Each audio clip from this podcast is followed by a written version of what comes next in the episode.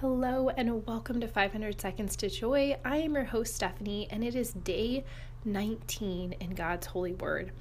We are spending each day for 21 days to spend less time on our phone, more time in God's Word, opening our Bible, reading good books.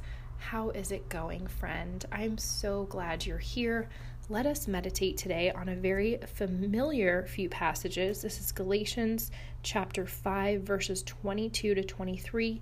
We are going to be meditating on the fruits of the Holy Spirit. So before we start, I want to say, Come, Holy Spirit. Galatians chapter 5, verses 22 to 23.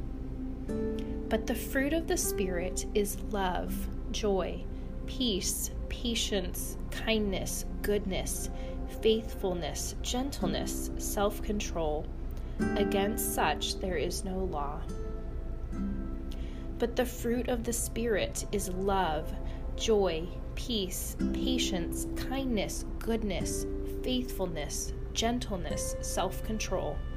Against such there is no law. I want to start with a prayer today. In the name of the Father, and of the Son, and of the Holy Spirit. Amen. Dear God, we come before you. We want to bear good fruit in our lives. We want to embody these fruits of the Spirit. Come, Holy Spirit, help us to be loving. Help us to be joyful, peaceful, patient, kind, good, faithful, gentle and to have self control.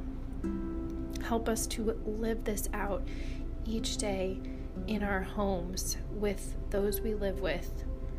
Help us to teach those in our homes to live these fruits in their own lives. Help us to disciple our children.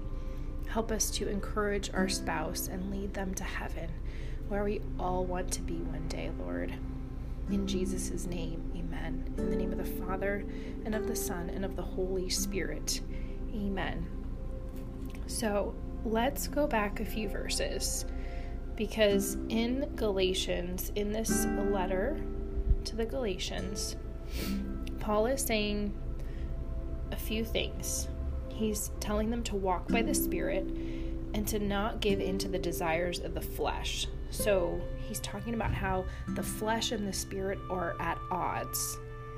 Um, we, you know, want to live in our flesh often.